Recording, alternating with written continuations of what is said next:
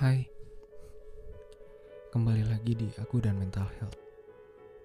Dan saat ini kita ada di episode No Edit.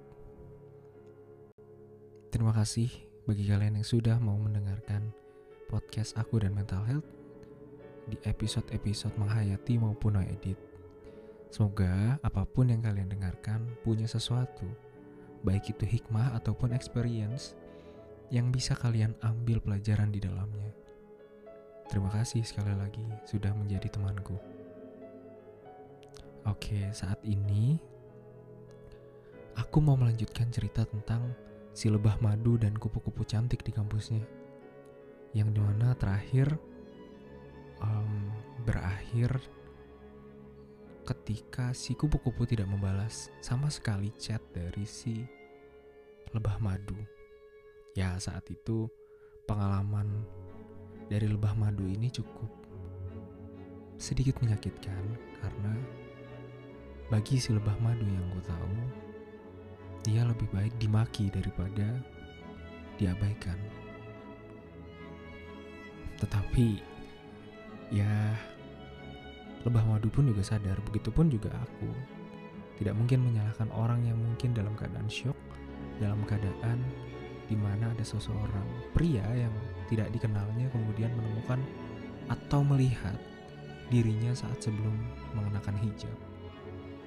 Mungkin bagi sebagian orang itu tidak terlalu penting, tapi bagi sebagian orang lainnya yang memang merasa bahwa apa yang ditutupi itu sebaiknya tidak pernah dilihat lagi oleh lawan jenisnya, maka menurutku ini adalah titik empati yang harus disamakan. Entah itu oleh si lebah madu, olehku, dan mungkin bagi kalian juga yang mendengarkan ini. Nah, kenapa sih aku pengen melanjutin cerita tentang lebah madu dan si kupu-kupu di kampusnya itu?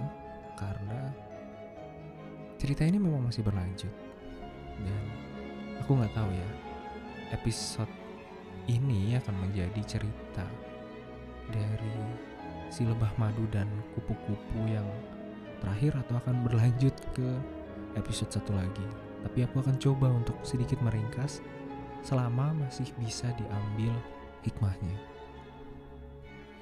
Nah, ketika kupu-kupu cantik itu tidak membalas chat dari si lebah madu, pada akhirnya si lebah madu tidak pernah lagi menchat atau mendapatkan chat atau berkomunikasi dengan si kupu-kupu cantik lewat chat sampai mereka selesai semester 8. Dan di saat itu lebah madu sudah tidak punya ekspektasi apa pun. Tapi lebah madu itu follow-followan dengan kupu-kupu cantik itu dan tapi ya nggak pernah kayak ngobrol yang berarti gitu. Justru yang ada di pikiran lebah madu adalah um, dia hanya mencari titik di mana dia yakin kalau si kalau si kupu-kupu ini telah memaafkan hal yang pernah dilakukannya. Mungkin si lebah madu tidak merasa salah yang benar-benar salah gitu. Tapi mungkin caranya itu tidak lebih baik daripada niatnya. Jadi ya at some point dia merasa empati aja gitu dan merasa ingin sekali dimaafkan dan ingin sekali kalau kupu-kupu itu sudah move on, sudah tidak merasa apa ya, tidak punya luka lagi atas apa yang pernah disampaikan oleh si lebah madu. Nah, ada yang menarik di mana ada yang berbeda dari selebah madu, yaitu dari mulai semester semester pertengahan sampai semester akhir itu si lebah madu selalu memperhatikan ketika si kupu-kupu ini lewat di depannya. Entah itu di kampus saat si kupu-kupu ini sedang bolak-balik untuk mengejar kelas ataupun ketika di salah satu berada di salah satu uh, tempat di kota tersebut yang jadi destinasi untuk olahraga pagi. Hal yang membuat si lebah madu ini terpukau ketika melihat si kupu-kupu cantik itu lewat di depannya naik sepeda. Dan mungkin dia tidak menyadari keberadaan dari si lebah madu. Tapi lebah madu tidak pernah sedetik pun mengabaikan ketika si kupu-kupu cantik ini lewat atau terlihat di depannya. Lebah madu selalu pura-pura tidak peduli karena ia takut. Kepeduliannya, aktingnya untuk mencoba berinteraksi malah membawa kupu-kupu mengingat luka masa lalunya yang pernah dibawa sendiri oleh si lebah madu. Dan seringnya si lebah madu melihat si kupu-kupu cantik ini, lebah madu merasa ada yang berubah bahwa ia selalu melihat bahwa si kupu-kupu cantik ini lewat di depannya ataupun terlihat dalam keadaan yang cukup lelah. Mungkin karena jadwal kuliah yang padat. Mungkin juga karena ia punya ambisi untuk mengerjakan sesuatu. Atau mungkin juga ia adalah orang yang tidak bisa untuk memandang biasa sebuah impian. Oleh karena itu, bagi sebagian orang mungkin dia akan disebut sebagai orang yang ambis. Tapi bagi si lebah madu, dia adalah sebuah madu termahal dengan kualitas terbaik.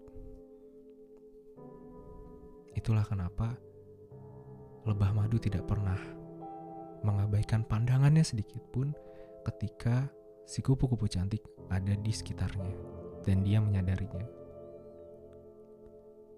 Dan karena wajah yang lelah itu, maka di sini kuubah nama kupu-kupu cantik bertransformasi menjadi kupu-kupu lelah. Aku suka dengan kata lelah yang kuselipkan untuk menyebut dia karena justru karena rasa lelah dan ekspresi lelah yang dia tampilkan itu membuatku sebenarnya semakin kagum. Dan mungkin lebah madu juga semakin kagum. Kalau buatku sendiri, aku sangat merasa bahwa orang yang terlihat lelah, terlihat sibuk karena ia mengejar impiannya, itu adalah next level dari sebuah kecantikan. Dan aku nggak tahu apakah si lebah madu juga memikirkan hal yang sama, tapi dilihat dari bagaimana dia tidak pernah melepaskan pandangan dari si kupu-kupu lelah ini, Aku pikir dia punya pandangan yang sama denganku. Oke, lanjut di saat kupu-kupu lelah dan lebah madu sudah melewati fase semester 8 lebah madu pada akhirnya mencoba untuk kembali mendekati kupu-kupu lelah. Pada awalnya berawal dari ketika si lebah madu lagi makan bareng sama sahabatnya kemudian sahabatnya bilang um, coba deh ajak ngobrol sekali lagi. It will be the last time you saw her. Kurang lebih ya gitulah. Dan akhirnya si lebah madu memberanikan diri dengan tidak berekspektasi apa pun.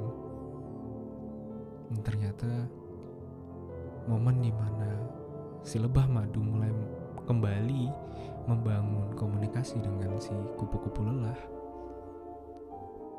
itu adalah momen yang sangat membahagiakan karena ternyata kupu-kupu lelah telah move on pada banyak hal terutama hal menyakitkan yang pernah dibawa oleh si lebah madu lebah madu ini sangat bahagia bisa dekat sebagai teman. Lebah madu ini sangat excited karena dia merasa bahwa hidupnya semakin berwarna karena dekat dengan si kupu-kupu cantik. Si lebah madu ini semakin merasa terluka ketika ia berharap lebih pada si kupu-kupu lelah. pada satu titik lebah madu terlalu terasa ingin memiliki si kupu-kupu lelah. Semakin si kupu-kupu lelah merasa bahwa si lebah madu ini mungkin mengganggunya.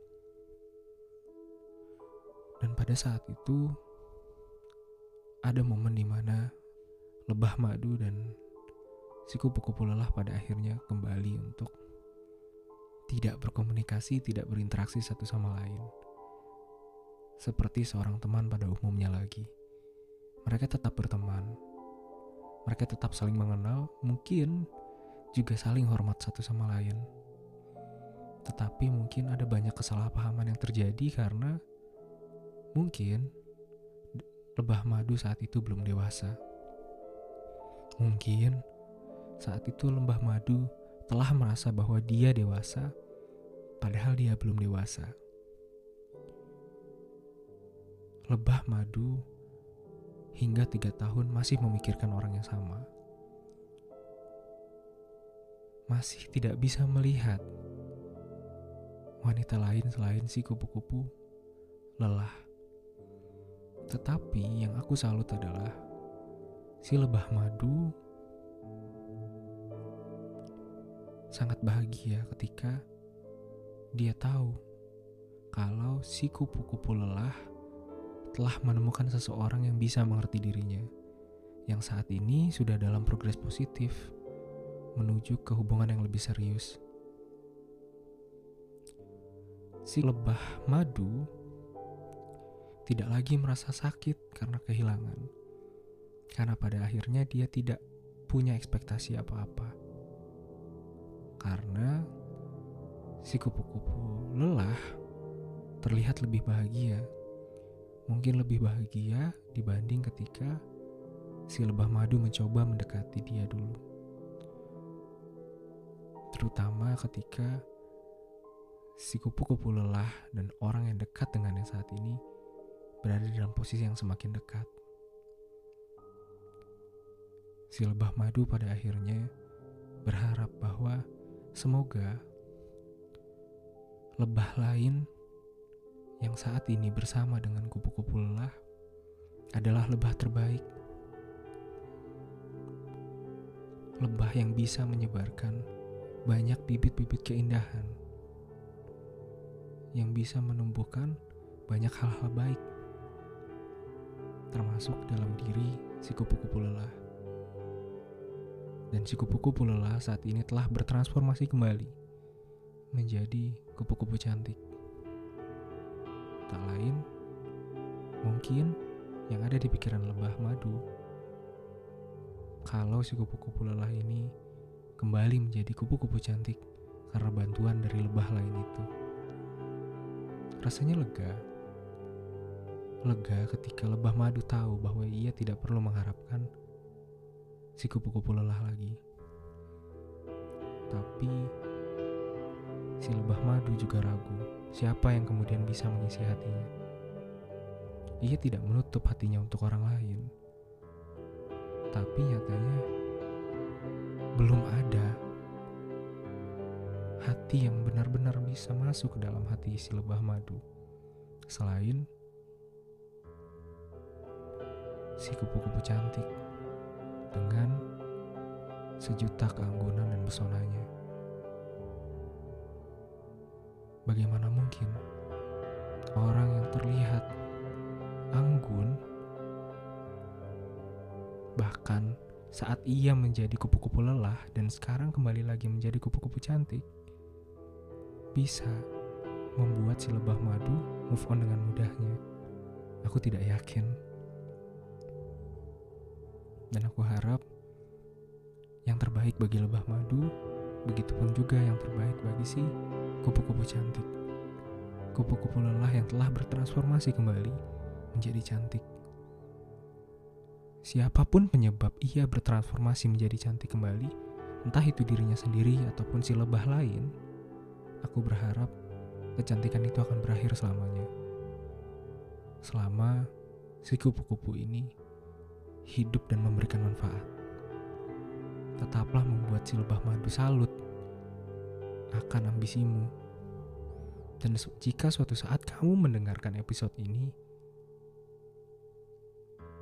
aku yang berpura-pura menceritakan cerita orang lain sebagai lebah madu selalu merasa bangga